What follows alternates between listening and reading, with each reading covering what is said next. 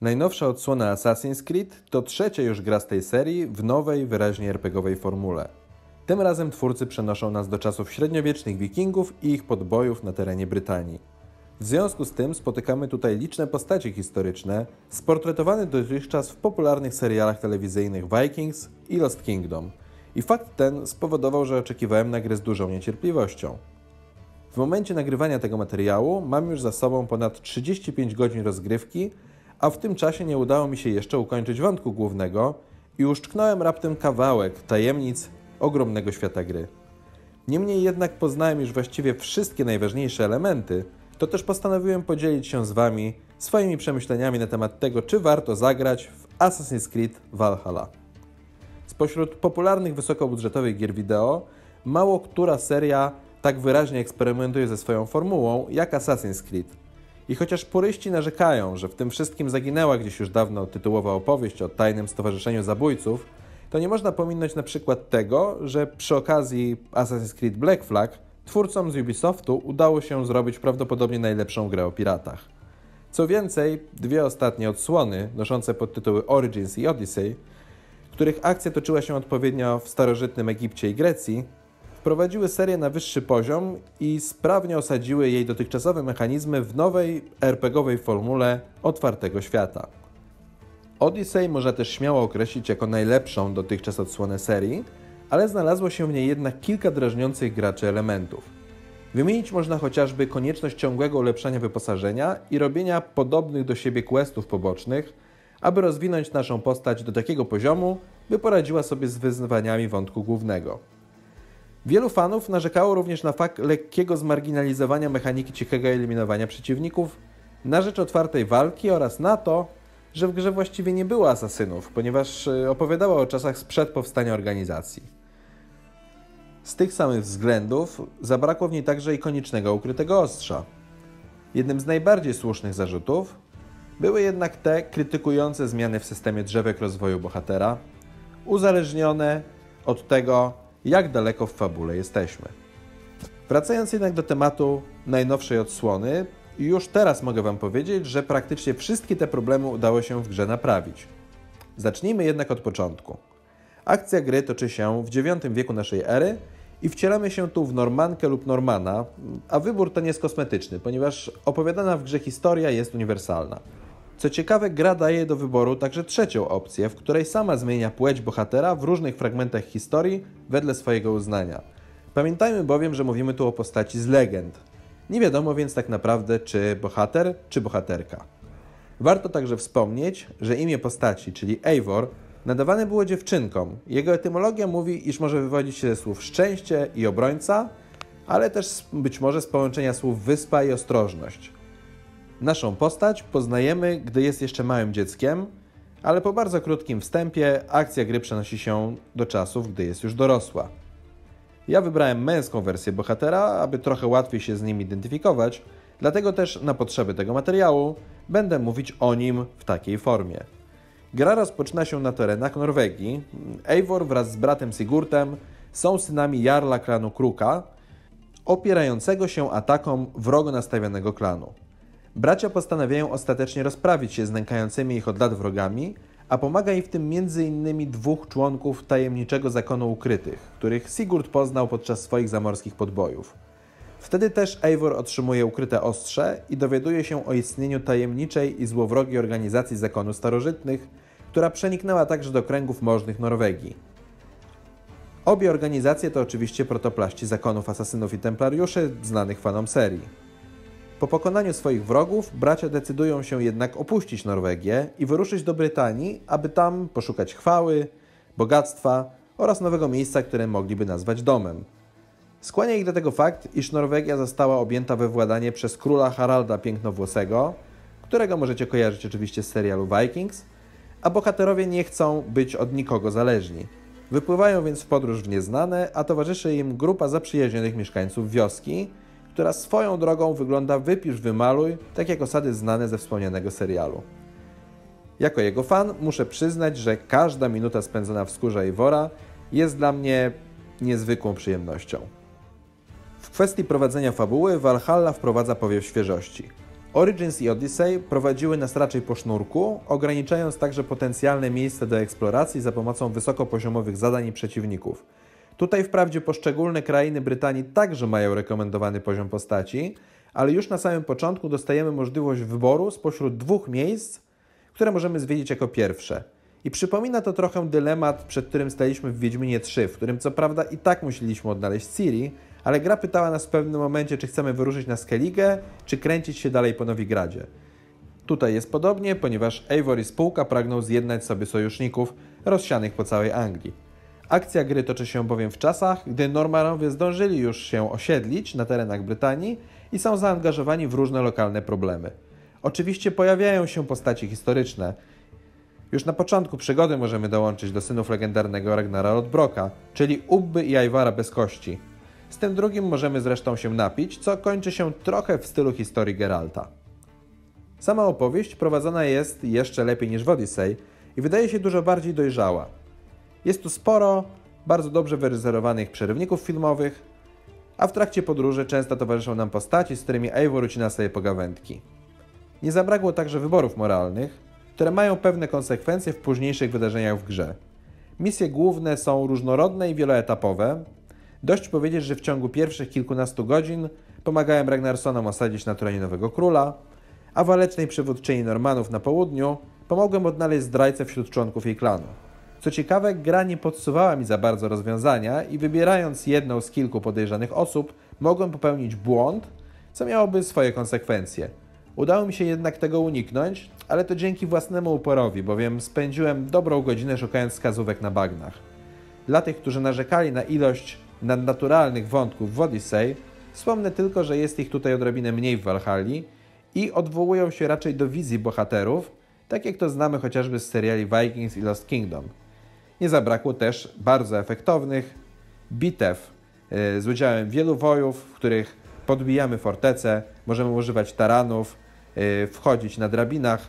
No generalnie, jeśli lubiliście te seriale, to tutaj absolutnie nie będziecie zawiedzeni. Co więcej, zrezygnowano tu także z wszelkiej maści pobocznych zadań zapychaczy, które w poprzedniej części czekały na gracza praktycznie za każdym rogiem.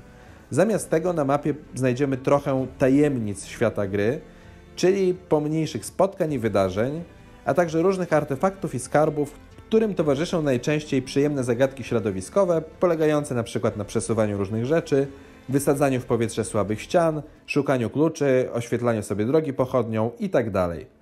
Niektóre poboczne mini-questy dają nam różne ciekawe nagrody. Dla mnie osobiście najważniejsze było zdobycie kota okrętowego, ponieważ wikingowie często zabierali na drakary swoje futrzaki i przyznam szczerze, że porzuciłem w pewnym momencie wątek główny tylko po to, aby odnaleźć miasto, w którym można takiego kota znaleźć. Zwierzak nie robi absolutnie nic, poza tym, że siedzi w drakarze i jest słodki i można go pogłaskać, ale powiem wam, było warto. A uwierzcie, że poszukując go zwiedziłem pół Anglii, posiłkując się nawet Google Maps, bo wiedziałem tylko, że jest w mieście Northwick, ale nie wiedziałem, gdzie tego miasta szukać dokładnie na mapie gry, a grałem tydzień przed premierą. Miłośnikom psowatych natomiast wspomnę, że w grze możemy oswoić wilka i przyzywać go w trakcie walki, a także możemy dowoli głaskać psa przechadzającego się po naszej osadzie. W świecie gry znajdziemy także różne minigry. Możemy zagrać w grę strategiczną opartą na rzutach kośćmi, w której zdobywamy kolejne postaci bogów nordyckich, trochę tak jak karty w wiedźmińskim gwincie. Możemy także uczestniczyć w pojedynkach na picie miodu na hejnał, co pojawia się swoją drogą dość często w różnych momentach fabuły i kończy zazwyczaj sfaniem na podłodze lub w krzakach. Bardzo ciekawe są również tak zwane pyskówki, czyli pojedynki na obelgi, w których musimy dobierać odpowiedzi, zważając na tematykę, rytm i rymy. Tutaj z oczywistych względów tracimy trochę uroku całej sprawy, jeśli nie znamy angielskiego i skupiamy się wyłącznie na polskich napisach. Co ciekawe, za wygrywanie pyskówek wzmacniamy swój poziom retoryki, a ten z kolei przydaje się nam w wielu questach i pozwala na przykład załatwić jakąś sprawę bez walki. Osada jest najważniejszym miejscem. Możemy z niej wznosić budynki, odblokowujące różne usługi oraz mniejsze i większe sekwencje zadań do wykonania. I tak na przykład kowal ulepsza nasze wyposażenie, salon tatuatora i cyrulika pozwala na zmianę wyglądu naszej postaci, koszary służą do werbowania wikingów na naszą łódź, także należących do innych graczy, rybak składa zamówienia na różne rodzaje ryb, a łowca na trofea ze specjalnych okazów zwierząt, co jest odpowiednikiem questów łowczyń z Assassin's Creed Odyssey. Z kolei kolekcjoner rzymskich artefaktów wynagradza nas różnorakimi elementami dekoracyjnymi do upiększania osady w zamian za przyniesione mu z ruin pamiątki po dawnym imperium. Przy mapie, w wielkiej sali, podejmujemy natomiast decyzję, gdzie najpierw chcemy odkrywać fabułę. W grze jest także dość silnie zarysowany wątek konfliktu ukrytych ostrzy z zakonem starożytnych. Gdy wzniesiemy w osadzie biuro operacyjne ukrytych, otrzymujemy możliwość polowania na członków zakonu. Warto przy tym wspomnieć, że w ich szeregach znajdują się także zeloci, czyli potężni wojownicy do zadań specjalnych pełniący tu rolę najemników z poprzednich odsłon. Tym razem jednak, dokonując odpowiednich wyborów moralnych, możemy tak poprowadzić fabułę, że nie stajemy się obiektem ich polowań. I szczerze mówiąc całe szczęście, bowiem są oni bardzo trudni do pokonania, jeśli tylko gramy na poziomie trudności wyższym niż niski czy normalny. Sam wybrałem poziom drugi od góry i przyznam szczerze, że nawet uciekając się do niecnych sztuczek z łukiem i umiejętności specjalnych, póki co ostatkiem sił położyłem tylko jednego z nich, chociaż miałem już wyższy poziom postaci. Budzą się tu oczywiście traumatyczne wspomnienia z Dark Souls, zwłaszcza że skurczybyk leczył się czymś, co przypominało flaszkę Estusa. Swoje szanse możemy poprawić ulepszając broń i zbroję, jednak nie znajdziemy tu już systemu z ciągłym zmienianiem sprzętu i zbieraniem masy barachła rodem z Diablo. Tym razem w świecie gry możemy zdobyć z góry ustalone przedmioty reprezentujące różne typy zbroi oraz oręża, takie jak jedno- i dwuręczne topory, miecze, włócznie, tarcze itd. Możemy ulepszać ich statystyki za pomocą wszechobecnych odłamków żelaza i kawałków skór. To jest jednak ograniczone jakością wyposażenia.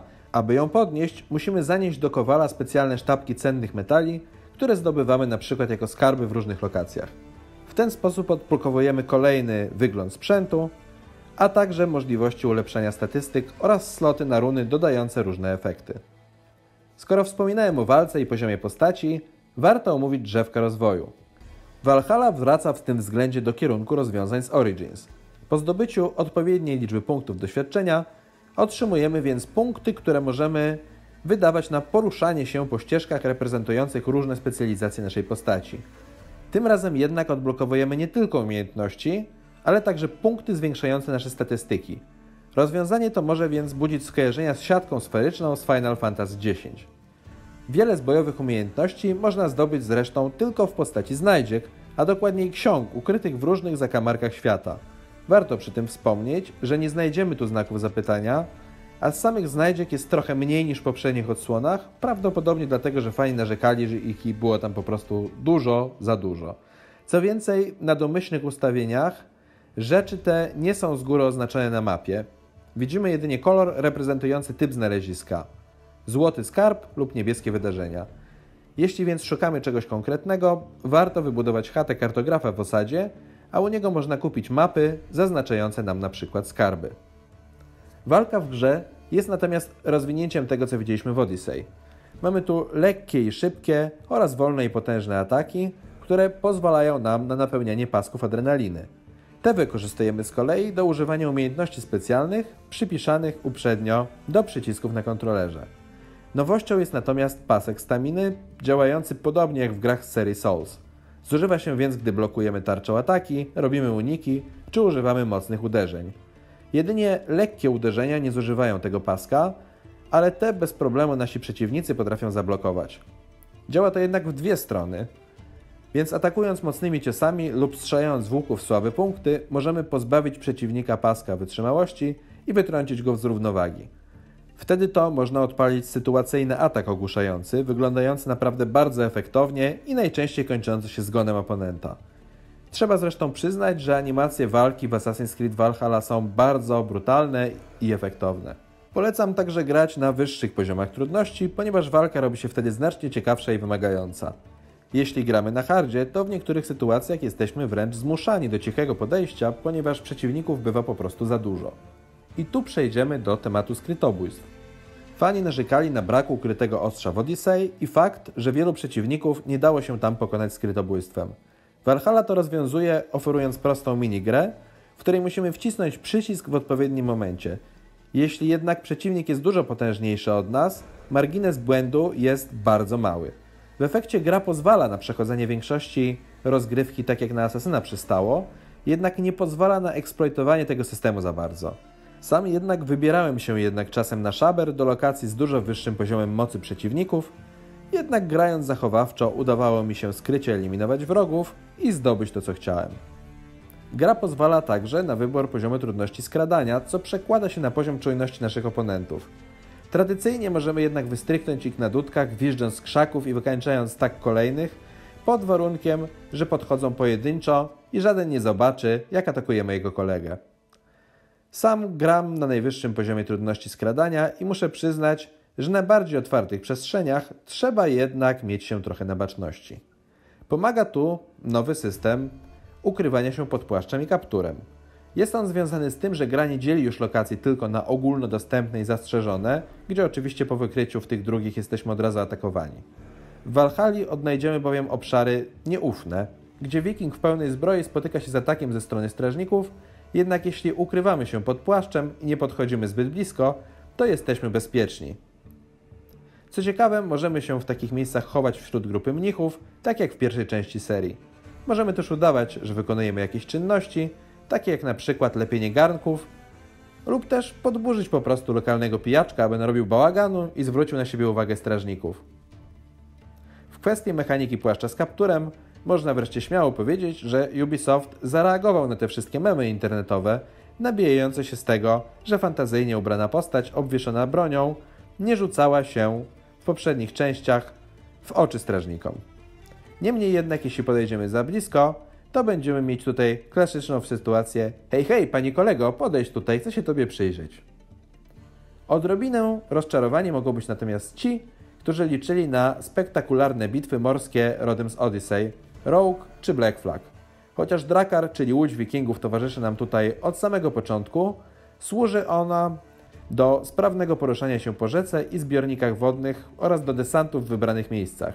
Wynika to po prostu z realiów historycznych. Wikingowie nie prowadzili bowiem bitew morskich, a ich łodzie były szybkie i zwrotne, więc używano ich do szybkiego podpływania celem dokonania najazdu i równie szybkiego wycofania się ze zrabowanymi kosztownościami. I tak to również działa w grze, bowiem aby rozbudować swoją osadę potrzebujemy surowców i bogactw, a te zdobywamy najeżdżając klasztory. Gdy dotrzemy na miejsce, możemy od razu dokonać najazdu wyskakując z drakara, aby wraz z grupą wojów wyrąbać sobie drogę do skrzyń z kosztownościami. Jeśli jednak preferujemy styl asasyna, można się przekraść i w pojedynkę wykończyć większość strażników, po to by później zadąć wróg i wezwać załogę, by pomogła nam z wyważeniem drzwi do kościołów i wszelkiej maści magazynów ze skarbami. Muszę tu przyznać, że najazdy sprawiają mi bardzo dużą satysfakcję, być może dzięki towarzyszącym im świetnym animacjom. Mnisi i wieśniacy uciekają w popłochu, wojowie masakrują strażników i ciskają pochodnie na dachy budynków. Swoją drogą gra posiada całkiem niezły system rozprzestrzeniania się ognia, a wszystkiemu towarzyszy muzyka łącząca w sobie nordyckie brzmienia z cichymi kościelnymi chórami. I chociaż na soundtracku brakuje mi trochę takiego łatwego do zapamiętania motywu przewodniego, jak chociażby z dwójki, Black Flag czy z Odyssey, to muszę jednak przyznać, że ścieżka dźwiękowa skomponowana między innymi przez uwielbianego przez fanów serii Jaspera Kida naprawdę daje tutaj radę. Największy dotychczas czas gry spędziłem jednak na eksploracji przepięknych krain Brytanii. Co ciekawe, początkowo gra nie powaliła mnie oprawą graficzną. Po błyszczącym światłami neonów, efektownym Londynie z Watch Dogs Legion, przesiadka na Valhallę była nawet odrobinę bolesna, bo Norwegia przywitała mnie mgłą i szaro-borymi kolorami przywodzącymi na myśl memy z cyklu Kolory w Polsce.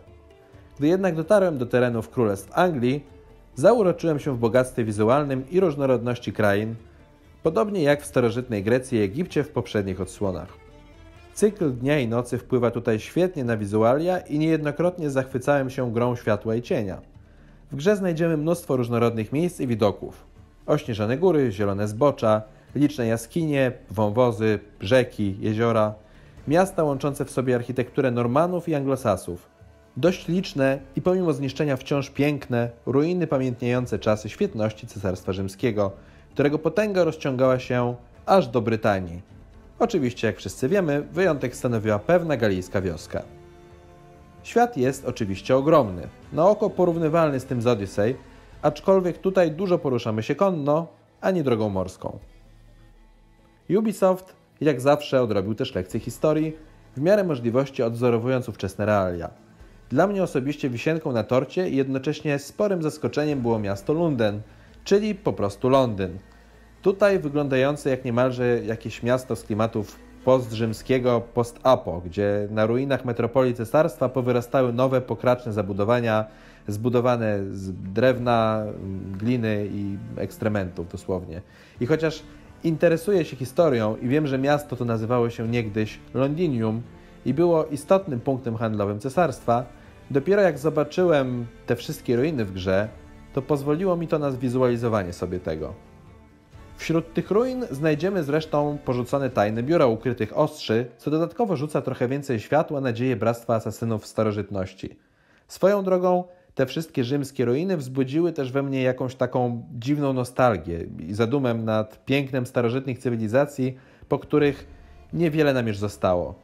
Bardzo bym chciał, by któraś z następnych odsłon serii zabrała nas do starożytnego Rzymu. Może na przykład do czasów powstania Spartakusa. I tak oto minęło trzydzieści pięć godzin w świecie Assassin's Creed Valhalla.